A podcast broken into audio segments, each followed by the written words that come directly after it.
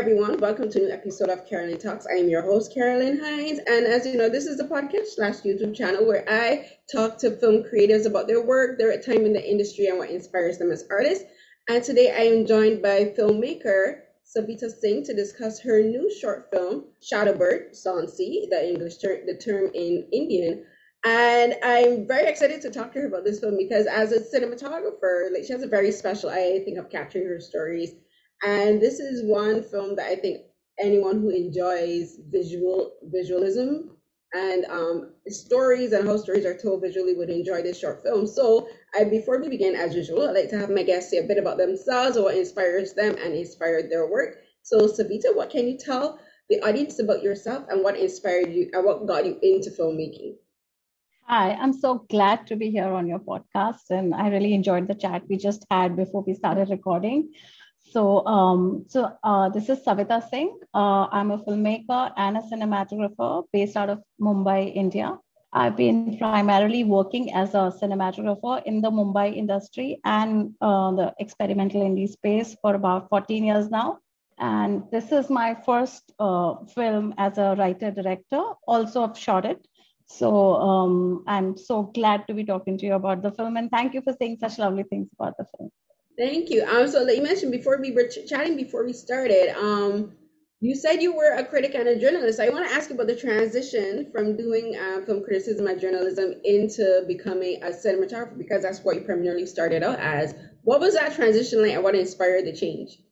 So when I was studying in college for my degree course, which was a mass communication course, I, was interning with a newspaper, a very uh, lovely newspaper called The Statesman and um, i started initially with the crime beat and stuff but just didn't go down well with me at that age. I just found it too difficult to digest.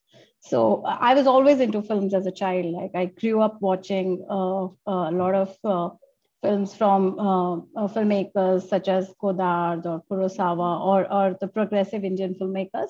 So uh, it was only natural for me to uh, maybe you know seek a position in the features desk and I was uh, invited uh, by my features editor to come and write fil- stories about film. They gave me one article to write about films. I did well, and then gradually I was reviewing films initially English and then Hindi, and that was really life changing for me because back then in uh, early 2000 we didn't have like so much access to cinema how we have it now right? So uh, i could go to the embassies and watch retrospectives of so many directors and i got to see such stunning films from across the world because of the nature of my job. So yeah so that happened for two three years and then i applied for a uh, three year cinematography course at film and television institute of india and I was fortunate that I got through. It's the oldest and one of the most prestigious film schools in the country.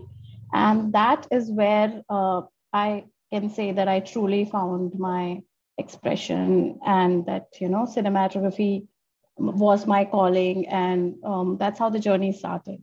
Um, do you think that your experience as a writer actually helped you as a cinematographer? Because with writing, you have to be able to express yourself in a different format from verbal speech and as a cinematographer like you're doing the same thing because you're telling the story by showing the landscape and and the and the through the lighting of the film and the characters. So do you think that helped with your transition and made you uh, understand the medium better? Yes of course because writing for a newspaper you know you have to be very very careful about the use of and the number and the position of words you use and everything has a certain weight. So that kind of editing sub editing a copy and writing it presenting it it taught me how to articulate my thought and how to sum them up and correctly project them uh, to the reader or the audience. So that was really helpful. And um, but i still didn't think that i could um, you know uh, tell write my own stories. But when i held the camera in my hand for the first time back then i really thought that i could express so much better because uh, i was uh, a visual person and i had this tool to say uh, what i wanted to say and um, it was only like over the years that i slowly grew uh, a way of also putting my stories down on paper and then to bring them alive uh, using the strength of my camera and also uh, um, the way I was engaging with stories right from the start as a child. So, yeah, all the things came together eventually, I feel. No, I think it did because uh, like this is this film is um as I said, like everyone who's seen these know that I always say the same thing, but it's true. I'm a very visual person, so I always pay I like to pay attention to details. And this film is as a short film, it's only about 20 minutes long, but it does give a I, I like how we get an aspect of Korea of of Indian culture and with regards to not only the storytelling and how um, stories are told in Indian culture because every culture around the world, every every country has its own way of telling stories, has its own way of relating its history through its stories.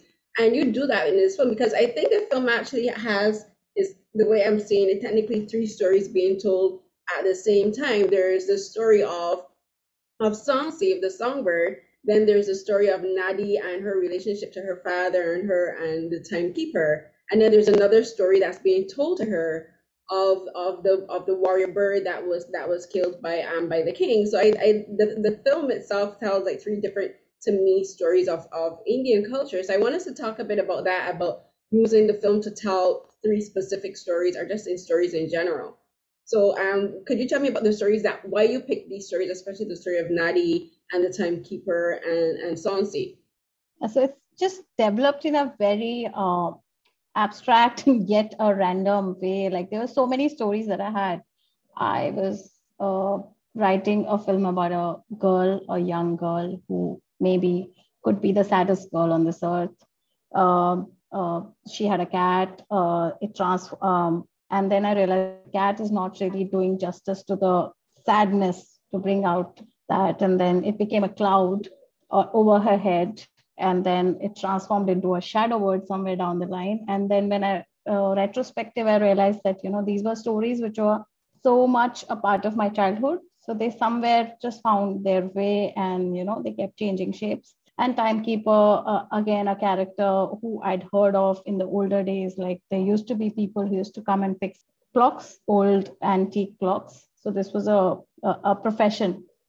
And uh, I, am really hmm. fascinated with how older technologies, older methods are uh, and older professions are slowly dying because of advent of technology. And I, I somehow find a lot of uh, intrigue with uh, the past, uh, which uh, which is how you know you can read a civilization by the way uh, it lived a certain way in the past. So that really intrigues me. So it, there were many things. Um, so like for example the film uh, has uh, a very folklore uh, fable like quality. It's about myths it's about mm-hmm. legends. Um, i kind of call it a film fable that i mean i like to call my film a film fable. So so it's pretty much a, a story which i wove. There are some references to some real fables uh, real myths. For example the uh, warrior bird jatayu uh, which is a character out of ramayana uh, and in our uh, uh, like in uh, in India, myths and uh, folklores and things like Ramayana and Mahabharata, they're not really. they are a part of our personal history. We grew up listening to these stories from our grandmoms and our dads and mothers, and these references would just seep in conversations and so it, it doesn't seem like a religious text or a mythology uh, which was written years ago. It just sounds like a part of your personal history. So um, so I was trying to be, I was trying to make a film uh, which was about um, remembrance, about melancholy, about childhood, the loss of it, and finding it back. Um, about the memory of it, about uh, uh, evoking it through folklores uh, that I kind of built on my own and uh, a character called Timekeeper. So there were so many more uh, references, and I was basically trying to tell uh, the story with a lens. I started with this one sentence in my head, which said, um, "The memory of my childhood was purer than my childhood." So this is something which I was trying to evoke, you know, like every time we look back at our childhood, um, I think the ch- uh, story of a childhood or any person, individual's uh, pers- life is pretty much the story of their entire family, clan, village, generation, civilization, country. You can't separate them. So, um, hmm. and when you look back at your childhood or uh, you look back at the memories, um, uh, you uh, uh, remember it with a lens of romanticism. You know, you, you kind of make it bigger than what it was and or you or sometimes uh, sadder than what it was. And and it's uh, cathartic in many many ways. So that happens. So uh, so all of these things were like coming together and uh, that's how this uh, complex spiral structure and you very interestingly said that there are three stories uh, which are happening so um so the film is basically about a little girl 8 year old nadi who's in this state of um, dream and awake. You know it's like that vr of morning when you're asleep and you're awake you're conscious and you're uh, unconscious. And in that little time how you weave a spell of uh, dream. And and um, uh, it's basically about her quest to find her shadow bird which goes missing and how this mystical character timekeeper uh, helps her find find it and it's set in this village which is um, again, uh, um, it's, it's, it's something which uh, could exist inside her head, or it could be real, or it could not be real. It's a village where it's not stopped raining forever because uh, of, again, the myth of Jatayu. Um, uh, it's, it's a village which is stuck in a time warp, a time bubble. And it seems like uh, there is no human imprint apart from mm. the few figures that we see. So I was just trying to build a very dreamlike state, and and it happens in many many timelines. Like it's it's her in the real present morning when she's sleeping. It's her in her own dream. It's the older Nadi who's narrating the story. So it's also like present and past. It's in in her head. There is a story between her, the shadow bird, and the timekeeper. Then there is her recollections of the loss of you know uh, the father leaving the sadness of her mother transforming into her own internal sadness. It's it's like so many things uh, happening together so yeah. So one of the things that I, I re- I'm really interested in is the concept of time in this because as you mentioned a lot of it takes place in like in between spaces like in between um, being awake and being asleep and it takes place in the past and the present. And the the, the like talking about the use of the old clocks, like you know the clocks with like the the um oh my gosh, I'm drawing a blank on what you call it, but you know the ones where, where, the, where it swings and like the pen, yes, thank you, pendulum, and and I and I'm really interested in it because like because the the story of um, Jatayu, like because he he's killed and he dies on the forest floor, um rain starts falling and it never stops in this village. Like it's a, it's a place of constant rain and moisture and, wetness. And like the like the village like all the ruins are covered by moss and like covered by ferns because it's a moist atmosphere. But then talking about time like i kind of saw it as a consequence because like they're stuck in this time this time this loop where like time doesn't seem to flow. And i and i want to ask you there's a yeah. particular scene that I really thought was an interesting way to talk about the concept of time. And that's when the timekeeper he's walking along this path, and you're and this is where the story is um, talking about he was basically punished for throwing the keys to the watchtower in the river, and it talks about he arrives before time does. So he like time follows him. And what you what I thought was interesting what I seen is that you don't you follow him to a certain point. He keeps walking, and the camera goes back and starts like following the path that he does. I want to ask you about how you how you actually use your camera work to to describe the concept of time. So I want to ask you about that scene in particular because I was like, ah, so he's the one who pulls time along. Time follows him. He doesn't follow time.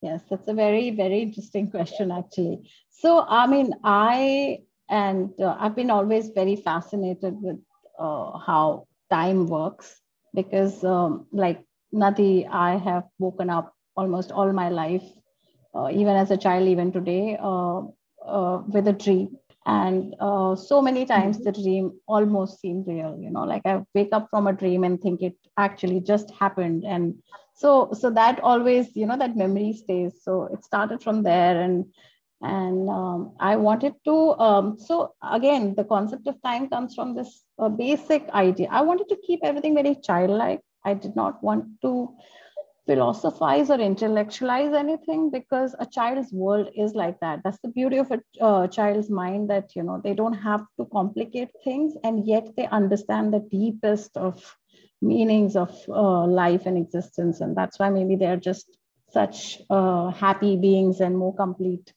So uh, so when uh, in your dream like uh, a 10 second span could mean a lifetime.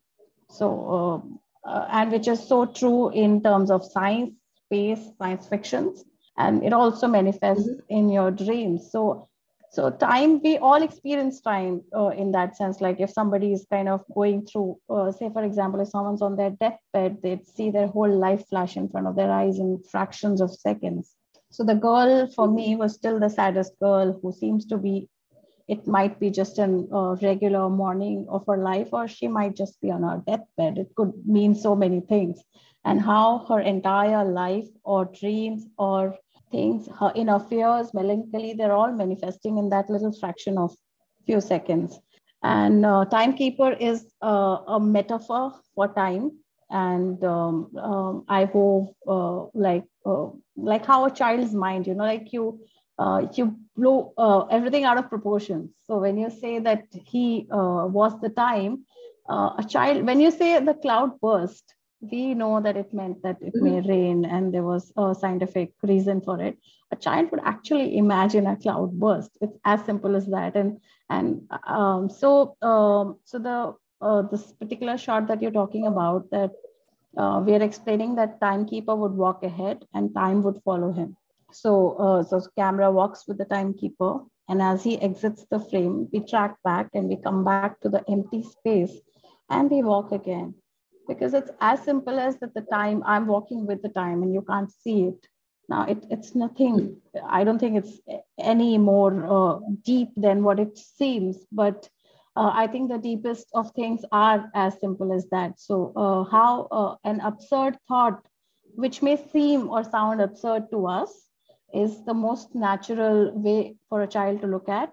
So um, so that was basically the lens and um, i did not want to intellectualize time so I, I like kind of made it very literal uh, that you know timekeeper when he was a kid he lost the uh, important part of the village clock tower and now the village won't wake up on time. So uh, the elders punished him and they said that uh, from today it's your job to run the time because the clock tower doesn't work. So he became the timekeeper, the person who would take care of time.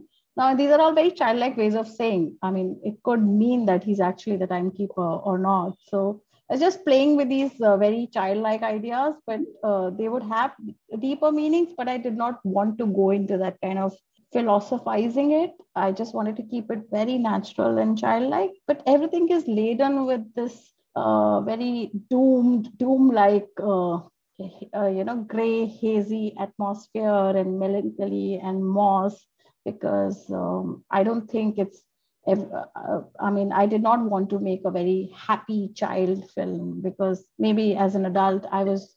I was also questioning the whole idea of existence and trying to re- relook at my childhood or uh, so that just seemed like what I was feeling at that particular time. So that's how it all kind of fell in one place.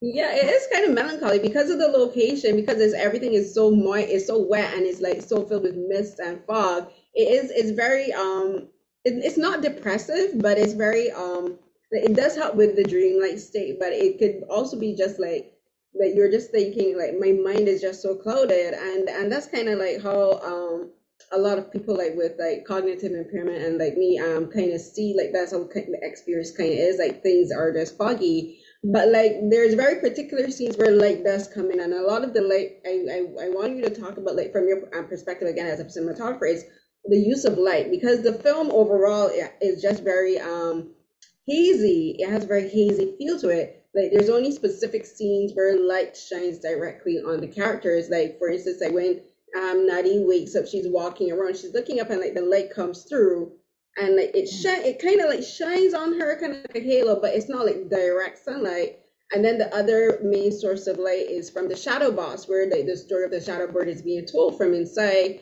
the shadow box. That's like the only really the, the only few scenes we get like light shining directly on the character's face or just coming from like backlight. So just can you talk about the use of light is for specific scenes because it's not present every every time. Right. So, uh, like I said, that I wanted to uh, create a world for uh, this eight-year-old little girl, Nadi, who is, uh, for me, a very melancholic child. And timekeeper, again, a much older guy, uh, but seems like uh, lost and with no friends, and we don't know. He's just mysterious. But for me, like they are the same people. she is an eight-year-old, but and much more older in her head and he's a maybe 60 year old and a child. So they're like you know two sides of the same coin living in the same sense of um, uh, confusion and loss. And uh, shadowbird is the only uh, light or warmth in their lives. And shadowbird is also um, and uh, so every time you see the shadowbird it's golden backlit uh, warm uh, nowhere else in their worlds. And every time she remembers her mother or the father, mm. they are also warm, sunny. So, I mean, that's how we remember uh, memories with warmth.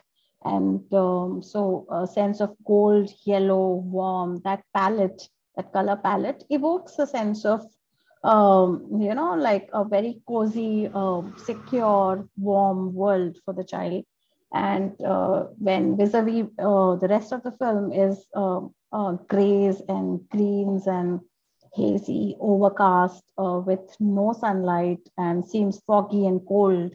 And so it uh, kind of helps to achieve that state of mind that i wanted both these characters to have.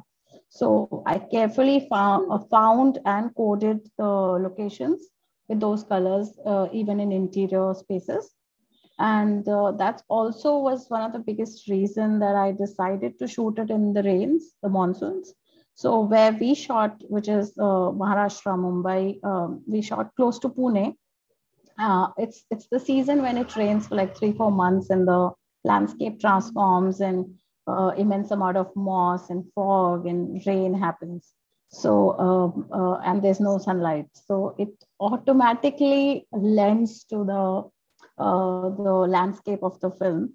So, so that decision was very uh, clear in my head that I wanted to shoot in the rain. So when, when I could not shoot it a particular year, I waited for a year for that uh, uh, atmosphere to arrive and and also it's pretty uh, for an indie film when you when you have a small crew less money to shoot in middle of rains when the uh, conditions are not very conducive is not really a great idea, but uh, there was no other way that I could achieve this look. So we just took a leap of faith and said that uh, let's just hope that the rain gods will support us. And they kind of did.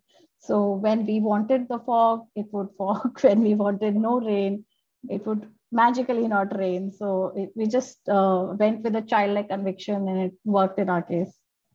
Yeah. Mm.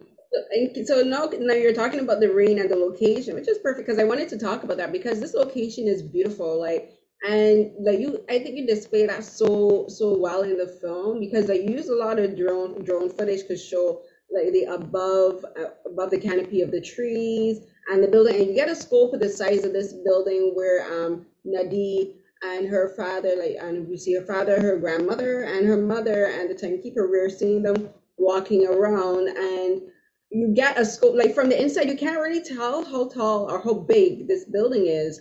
And but when you get outside you see how big it is but then you see how moss covered and how overtaken it is by the rainforest like the forest is reclaiming um, the property. So i want to talk a bit about the challenges of filming not only as you said in monsoon season but the location itself because i imagine it couldn't have been easy like carting the equipment um around this location because like it's wet. So like wet moisture brings challenges for filmmakers in general. So can you just talk about the challenges of filming in this location? And also like what was the challenge? But also you guys you talked about the fog and the rain stopping just when you needed it to stop. Um so can you go into that a bit more?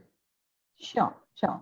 So uh, i mean like i said that we already knew that we're getting into a situation where it will rain. So we were kind of mentally prepared for that. So we knew that we will lose some uh, time in terms of uh, the amount of number of shots we could take. So, so I mean, I back worked and I would just tell myself that I won't have full eight hours. I may just get six, but I'll have to work in that because what that time of year offers, uh, that's irreplaceable. Uh, because no amount of uh, VFX or sets or production design can achieve what nature can. So that was a given. So uh, we, um, so the biggest challenge was to find those locations because I obviously can't create them. Uh, so it took me a long, long time because uh, it's not. It may look very exotic in this place with no human imprint, but there's a lot of deforestation. There's a lot of development and spaces where there are jungles and vast expanse or like something as small as that I wanted a window with overlooking a tree, an old window overlooking a tree, and no other houses or civilization behind it. That became quite a challenge. And I just wanted that image, you know, very central tableau miniature painting like image where a tree, uh, a beautiful tree with branching out uh, is positioned in inside a window frame. So uh, we went around looking many, many houses. Eventually we found it in an old temple. And the boundary or the backyard of the temple was owned by some trust and hence there was no development there. So um, so it took me like uh, over two years uh, every monsoon i would go and like three months of uh, just scouting or even to find trees which were crooked and filled with moss because the region I was shooting in, there are hardly, there are no forests left. So again, this was some temple property, which because uh, there is a holy shrine, so uh, the trees weren't cut. And I just had what 15 odd trees, and I just shot it with wide lensing and up and close and low angle to make it seem like a big mystical jungle. I just had 15 trees, and everywhere else uh, around it was not so jungle like so um, and um, shooting in the fog like of course it happens that the uh, lens would fog up many a times. And so we took care of that and we had rain covers and um, it was very difficult for the actors also because they'd get wet. So i had double clothes ready but um, everybody enjoyed it and uh, uh, i mean i did not push uh, we shot for eight days which i think is a comfortable time to shoot a 25 minute film so so that way we were, uh, we did not want to push the crew. Uh, we want them, wanted them to rest and shoot with a sense of calm because that was so important to have in every frame for me that I did not want that sense of struggle to appear on anyone's face or subconscious indirectly also. So there, um, I think uh, my producers were also very supportive and we got to shoot it with a lot of, I would say, leisure. Like i did not feel pressure while shooting it. So uh, i think that was the most important thing. Yeah. Hmm, no i agree because i think it does and it does carry over into the performances because i especially for nadi um she's supposed to be as you said in a dream in a in a dream state so she's like filled she's a little girl she's filled with wonder so she's supposed to look like relaxed and um and more like enthralled with her with her surroundings you know and more um, amazed about everything that she's seeing and experiences. So I think like, and that's one of the things that I'm, that's always interested me about filmmaking and acting, and like how the atmosphere of the set can affect the performance that the that the director and the and the actors are trying to to get. Because like you, sometimes you can tell watching a film or a TV show, like you can tell when someone is just like on the edge of feeling frenzied or something when they're trying to do performance, like I was telling um like I, like I, I said recently I told someone recently like I love when I look at films and I can tell that the cast had fun while they're hmm. making it because they're just like so into so into the performance and they're just enjoying the dialogue and for this that you can tell like they're relaxed because they're supposed to be in this world where time doesn't really exist so they're not hurried they're not concerned yeah. with what has to happen in the next hour they're not concerned with where they have to go so you you do get that sense of like, especially for the timekeeper, I think he's interesting. Like he's just this old man, and he's just like has this very curious um and also very mischievous look on his face. So can you just talk to me about finding your cast and finding um the the performance to play these characters? Yeah, so I mean, uh, both of uh, uh, both Nadi Arohi Radhakrishnan, uh, uh, this super talented. Uh, back then she was eight, now she's almost ten. So finding her was a huge task because you know, like to find a child who is not very animated and with doesn't have that extra energy, which is beautiful about children. But in this case, I wanted the child to be very like calm and express through her eyes. And I mean, I didn't want her to look uh, stereotypically sad and melancholic. Like she has a calm about her, but still there is her entire persona drips of uh, like she she has years of wisdom and she's seen the world so i wanted that. And so we we uh, found auditioned many many children in pune in bombay. Uh, we went to schools we went to theater groups. Uh, we also uh, casted out of kids who were working already in the industry. So uh, i didn't uh, find nadi anywhere but eventually a friend of mine who's who helped me cast her is a casting director malhar. He introduced me to her and she'd done a couple of advertisements so, uh, and uh, I had this vision of Nadi, like I wanted her to look and feel just like my little niece. And she was surprisingly a splitting image of her, and uh, even in personality.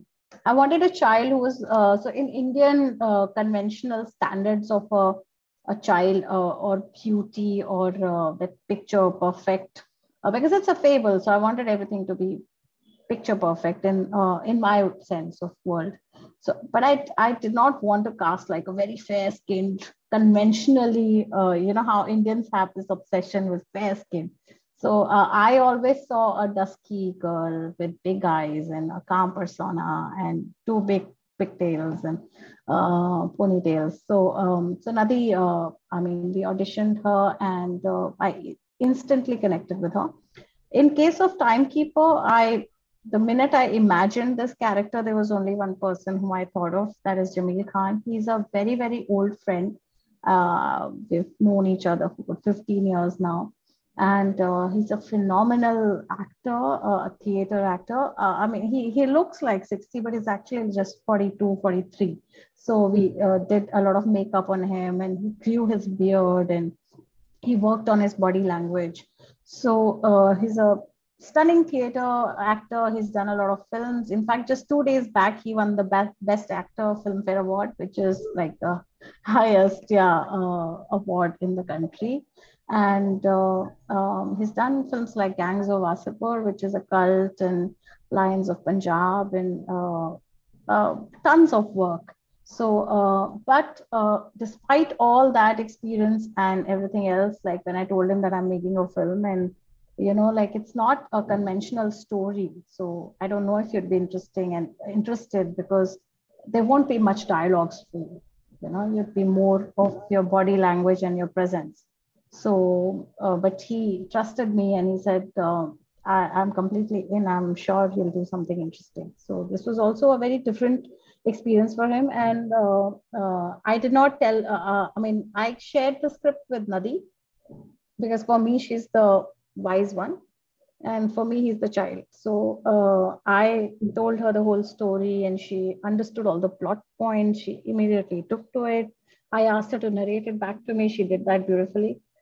But in case of uh, uh, uh jameel khan who's a far more senior actor who's used to doing shakespeare to uh, uh, all kinds of uh, interesting works, I told him that, you know, would it be okay if I do not give you the script and we just talk about your character, your backstory, and then I just want you to be in the character and we'll just improvise as we go. So we spoke a lot about his character, about his uh, the way he is. He did a lot of look tests. He had a lot of conversations, but uh, um, we had this thing that uh, we'll not work on an idea of a script because I didn't want him to become, I wanted him to be vulnerable basically. So, and, and he's so learned that, and such a fine actor that, you know, like, I mean, he would have just got that uh, sharp performance. I don't know. And I wanted a little bit of uh, chaos in his personality, like he's lost So uh, and and I'm so grateful that he allowed me that. And um, he said, as long as between the two of us, one of us knows what's happening, I'm fine with it. So completely trusted me with it. And and uh, he also recently uh, the film our film won at um, the Lady Filmmakers Film Festival, and he got the best supporting actor. So that was also very special, and I'm so glad that people, uh, you know, it's interesting to see when your film or your work or uh, cuts across cultures and reaches uh, a very very different audience who may not really uh, completely absorb uh, the little nuances of culture but still it cuts across and uh, the language of cinema is able to speak through. So that's that's lovely.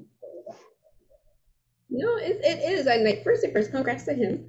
Um i i, I think you, you said that you didn't show him the script, which I think was very interesting. But then, as it was as you were talking, I kind of thought about how that actually was a very genius move because considering the type of story you're telling, I could see a, a more experienced actor, especially one that you said who um, who does like Shakespeare and does plays very deep roles, could become too focused on the details, on the minutia uh, of the story and just be like, tell me more. I need to know more about what you're telling me. But if you don't give him, but if you just give him like the broad strokes, you're like, this is you're going in the forest.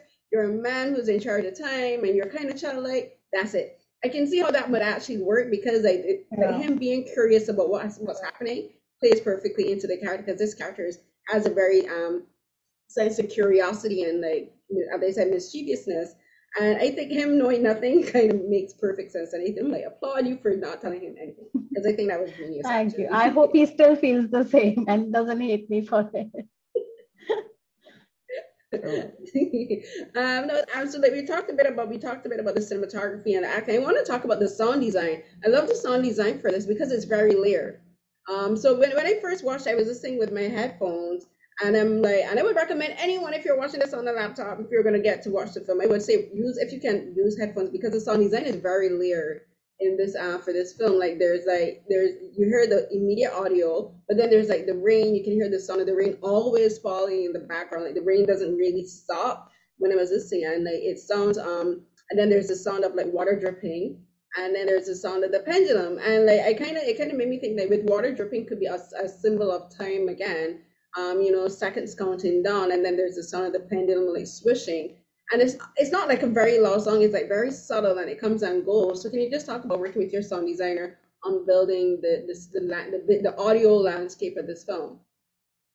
So I basically had, uh, I mean, I was very fortunate that I had uh, some of my oldest friends and very, very talented people uh, who worked on this film so um, uh, the film, the way it sounds and everything else is all credit to them and what they brought to it. They're also friends. We have known each other for a long time. So in this case, uh, uh, my uh, he's my batchmate from film school, uh, Ajit Singh Rathod. And uh, we we had done our thesis film together, which is also kind of very, in that sense, it did very well in the festivals, and it's an experimental film, and we both received uh, national awards, uh, national film awards for that film. So, uh, so our journey of collaboration started way back in 2007, and we come from similar backgrounds, and we've known each other for so many years. So when we say, let's put a bird um, as a you know call for uh, of longing, we know what we mean. There are a million birds, but we know when when I say water droplet, there are so many samples and so many kinds of it, but we know what kind of a droplet and what echo, what reverb. So since we have grown together, it was uh, there wasn't much uh, uh, to communicate, uh, and um, uh, Ajit gave a lot of time to the film very lovingly, and uh, you know, like he treated each and every scene with little details and layers and so um, and we were trying to recreate like for example the image is trying to create a world which is a fable like dreamscape, a landscape which uh, exists in a timeless zone, which is uh, with hints of architecture, sculptures, temple domes, moss, decay, melancholy, um, uh, mysticism, fog, um, so many things. And in, in middle of this uh, landscape, there are these characters who inhabit it and uh, they seem like they're floating. They're, they're in a space like that. So uh, like how we achieved it visually with fog and uh, rain and the color palettes. And similarly in sound design, uh, small little but very consciously taken uh, decisions. Like for example a lot of times you'll see that the characters are walking but uh, there are no footsteps. So it seems like they're floating. It seems like a dream suddenly. So uh, it's very uh, the first instinct is to put the uh, footstep. So um, also like we wanted to use sounds which were from an era gone by you know like if you hear a particular gong of a bell you would remember the years of your childhood then you would hear that clock tower which now it uh, I think at most places it's uh, they stopped working or um, or uh, the sound of the pigeons in an empty house which nobody inhabits now or uh, things like that typewriter um, uh, the uh, sounds of little spare parts of clock and clock is also so a metaphor for so many things. It's a metaphor for time. It's a metaphor for concentric stories happening together it's a metaphor for how the brain is decoding something. So, um, so sounds were used very, uh, again, sounds were, uh, we went back to our nostalgia of childhood and we tried to evoke it with use of sound. So um, Jimmy and Anmol Bhave, who did uh, a brilliant job at mixing it, um, uh, they just found that um, little texture of uh, uh, creating that time which has gone by. And i mean and my effort was to create a time which could mean uh, uh, childhood for any age. Like it could be the same for my grandmom for me or maybe a kid watching today because we don't know what time span we are talking about. But we're talking about a place which exists in a limbo. And yeah so i guess that's how we went about it what you're saying actually kind of ties into something that you said before um, at the beginning. We're we're talking about time and like with progression of time, time went with technology because you you were talking about um how we don't really use like those old clocks anymore. Like unless you go into a house with like um a grandparent or you have like an auntie or people who play antiques, you won't find like those tall um those tall bookcase types of clocks anymore. Or like you know my grandmother had like a cuckoo clock on her wow, wall yeah. and like go into most houses you don't see like those kind of um clocks anymore. And um it kind of made me think about how as as a filmmaker and as a and as a cinematographer technology has allowed you to be able to tell stories of time goes um goes past. Like we as a society we advance we're able to tell stories better because of technology but it's kind of like sad where the only time we get to tell these kind of stories about uh, days gone by is through film and it kind of makes you think of the, the things that we lose because of time. But then um then, but then also as women i think especially women of color like because of progression of time we're able to do these kind of jobs. Like before years ago we wouldn't have been able to do the jobs that we're doing now. So i want to talk to you a bit about that about about working as a filmmaker today and being able to do what you're able to do because of how time has pro- progressed and how our society has progressed but then using your your work to tell stories of of like maybe parts of your culture that you think you, you maybe like your society may be losing touch with. Yes that's a very interesting question. Yes of course i've seen that change happen uh, since the time i started working in this particular industry. Of course as a child i've seen how women or girl children were treated um, there was always a difference, you know. Girls are not supposed to laugh loudly, girls are not supposed to wear certain clothes, girls are supposed to behave a certain way, which was never the case with men. And I'm and uh, every time I've uh, spent time with my uh, friends uh, uh, from uh, films from other countries, I found that the themes were not very different everywhere. it was pretty much it the degree of expression would vary, but it was there, always there. So I think that normalization has happened now. So when I started working in the industry here in Mumbai back in 2008, I was, uh, there were hardly any women cinematographers working at that time, except two of my uh, seniors who were also largely doing advertisements.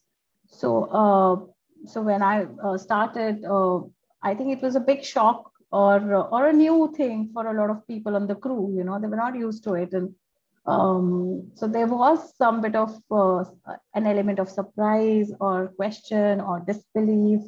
So um, so uh, and and uh, you know like a crew has so many hierarchies and layers of people and you're supposed to work with uh, all of them together. And it's such a teamwork that if your entire team doesn't uh, believe in you your job becomes so much more tougher so um, so back then it was a task of making people believe or uh, to take that leadership position in a non-threatening way and still assert your point.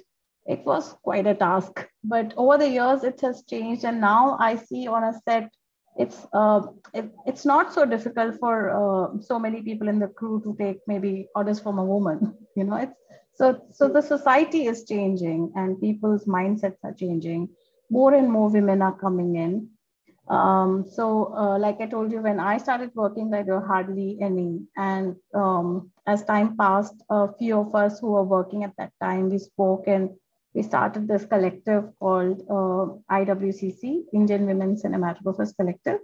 And the idea was to bring, uh, showcase uh, the brilliance of work of uh, Indian origin women cinematographers to celebrate their work, to create a, uh, a place uh, for uh, everyone to unite and to talk about uh, their challenges, their struggles, their triumphs, to everything. So it was just this umbrella where everybody could come and discuss and ask any question, or kind of a safe space. And um, back then, when we started four years back, they were like 30, 40, and now it's almost a body of 120 women. And um, and everybody's doing great and it's doing beautifully. And so i've seen that change happen uh, in front of my eyes and uh, more and more women are coming in and uh, more and more women writers directors editors sound designers are coming in. And it's really having a impact on the kind of stories told also because i think for the longest time we were listening to a very one-sided perspective or, or a one-sided narrative and like i think it's time now to restore that balance or to create that equilibrium where um, you're able to hear uh, women look at uh, the world with a different sensitivity. Uh, they have a different gaze. Uh, they have their own uh, organic way of uh, seeing or telling um, their own ideas of human resilience spirit faith. So i think we need to hear those perspectives uh, a lot more now. So, and I'm glad that it started happening in a big way and uh, also here, also everywhere else. Though it still seems like a long way to go. It's, uh, I mean, it's, uh, it's overwhelming to see women doing well, but I still feel there's, it's a long way, but um, it's a good start. Hmm. It's always good to have just like just start because like this industry, um, the filmmaking industry, whether you're a film, whether you're a director, cinematographer, editor, or even like myself, a journalist or a critic, like as women and as women of color, this particular industry, the film industry, is one where like we talk a lot about gatekeeping and and like the need for representation because like being coming from our own personal perspectives, like that does give us the opportunity to tell stories from our perspective because you can't have just one type of people telling all of these multiple stories because eventually the stories will all get told the same way. Even if it's like you know what i mean? Like even if you have you can have one director who does like horror action drama whatever but when you look at the films like you can tell that it's the same person making them because everyone has their own kind of like um stamp or their own like their dna that runs through their films. And I think for, for, for the film industry to get better, to grow and to progress, because especially for the for the young people growing up now who will be watching these stories, like they need to be able to see stories coming from a different perspective.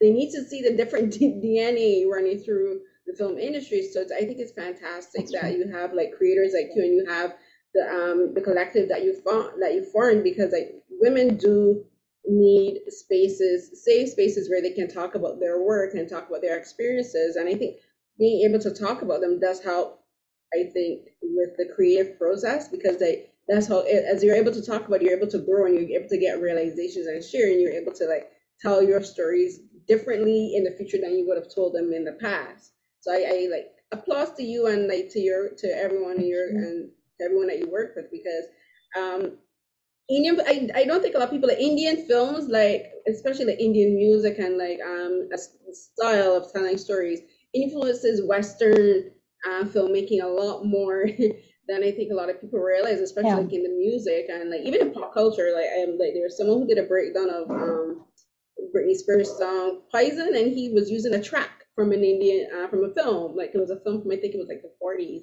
And people are like, oh, like this is He's like, no, you, but you need to understand like people borrow from different cultures, whether it's music or film. And I think when you it, and that helps to tell better stories, and so that we need like more filmmakers like you to have like, to show the different ways that stories could be told. Because I don't think if you took your script and give it to and someone give it to us another director, it would be told the same way. It wouldn't be like you you have your own sensibilities of telling the story.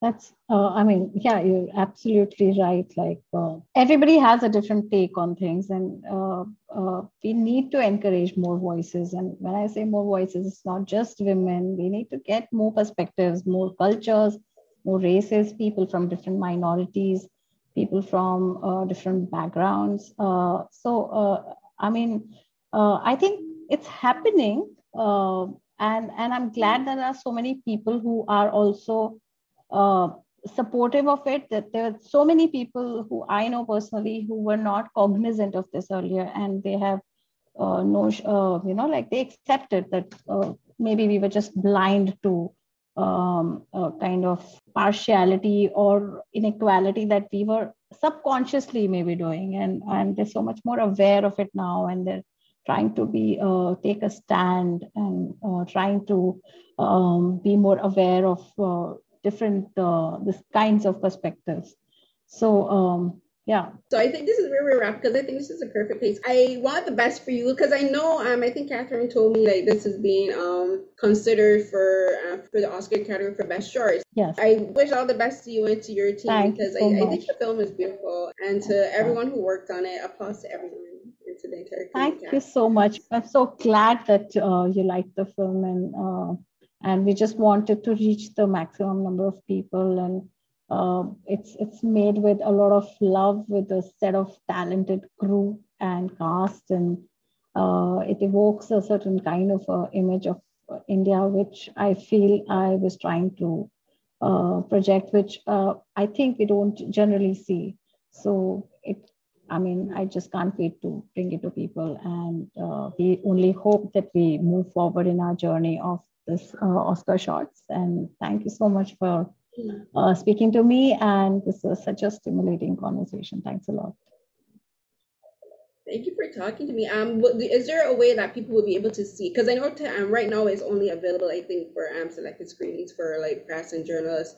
Um, is there a way that it, that it will be available for uh, for the public to to screen it soon? So yes, uh, we did not want it uh, want to put it on our platform till the time our festival uh, you know rounds were over. So um, as of now, uh, since it's still in con- consideration, um, but uh, the trailer of the film is available. Uh, maybe if you could leave a link here, people could watch it. you could read more about the film. Um, we have an Instagram page, Sonsi Shadowbird um, you could uh, uh, and we hope to put it up on a platform very soon so that conversation is going on and the festivals are still happening so uh, uh, slow journey but it's happening you know festival season can take a lot so it's nice festival season seems like it takes forever and then as soon as this ended, you're like, wait, that was it. and then you got to prepare for it all over again. The, the um, whole pandemic thing, you know, just stretched it. And I'm so like, we went to so many festivals. The film went to so many festivals, but I, as a filmmaker, have uh, not has not attended a single real screening. You know, so uh, it's it's heartbreaking, and I'm really hoping that you know I could show it to an audience in person. It's been online screenings mm. and there have been a couple of festivals abroad, but we could not travel. So, so um, yeah, yeah, that has also been a bummer. But hopefully, very soon it should reach more people.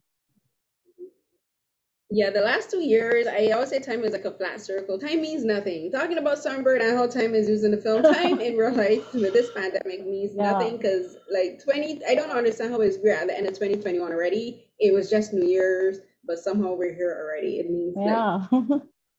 Again, thank you so much for talking with me, Savita. This has been a great conversation and t- taking the time to speak with me. Thank you so much. It was a pleasure talking to you. Thanks a ton. So, everyone, thank you for listening to this episode of Carolyn Talks, and with me, your host, Carolyn. And today was joined by cinematographer and director and writer Savita Singh to talk about her short film Shadowbird, Sonsi. Um, this was such a great conversation. I appreciate um, Savita taking the time to speak with me about her film and about her work in the film industry in India and the work that she and the collective are doing there.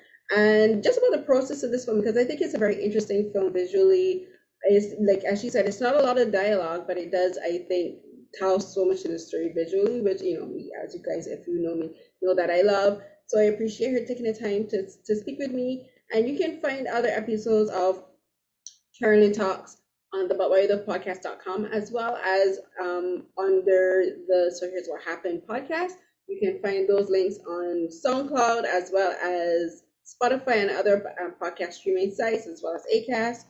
And you can find the YouTube version of this if you want to see us chatting on my YouTube channel under my name, Carolyn Hinds. That's C A R O L Y N H I N D S. You can see, find, listen to uh, my podcast, Beyond the Romance, where I talk about Asian dramas. Um, I do recaps. I do special episodes where I'm joined by a fellow drama um, fan and, and friends to talk about their favorite dramas. Um, you can find my recaps for the weekly dramas that I've watched or that I'm currently watching or have recently watched as well as my interviews that I did for that with the African American Film Critics Association, virtual roundtables, where we interviewed people like Kelvin Harrison um, Jr. for his film Cyrano. We've spoken to the cast of the Amazon Prime comedy series Harlem. We've spoken to um, uh, some amazing people over the last two years. I can't believe I'm saying this because the pandemic has lasted two years. Um, but it's been a great two years. I appreciate working with AFTA. I love working with that with the team and being able to speak to Black creatives in the film and television industry. And um, you can follow me on Instagram and Twitter at Carrie CNH Strauss, C A R R I E C N H 1 2. Follow my hashtags Dramas with Carries, where I like tweet the shows that I'm currently watching, or Sundays occasionally films, as well as Saturday Night Sci Fi, where I am my co host, and my Saturday Night Sci Fi piece we like tweet our film or TV show of the night every Saturday night at 10 p.m. Eastern. And until the next episode of Carolyn Talks, everyone, please stay safe.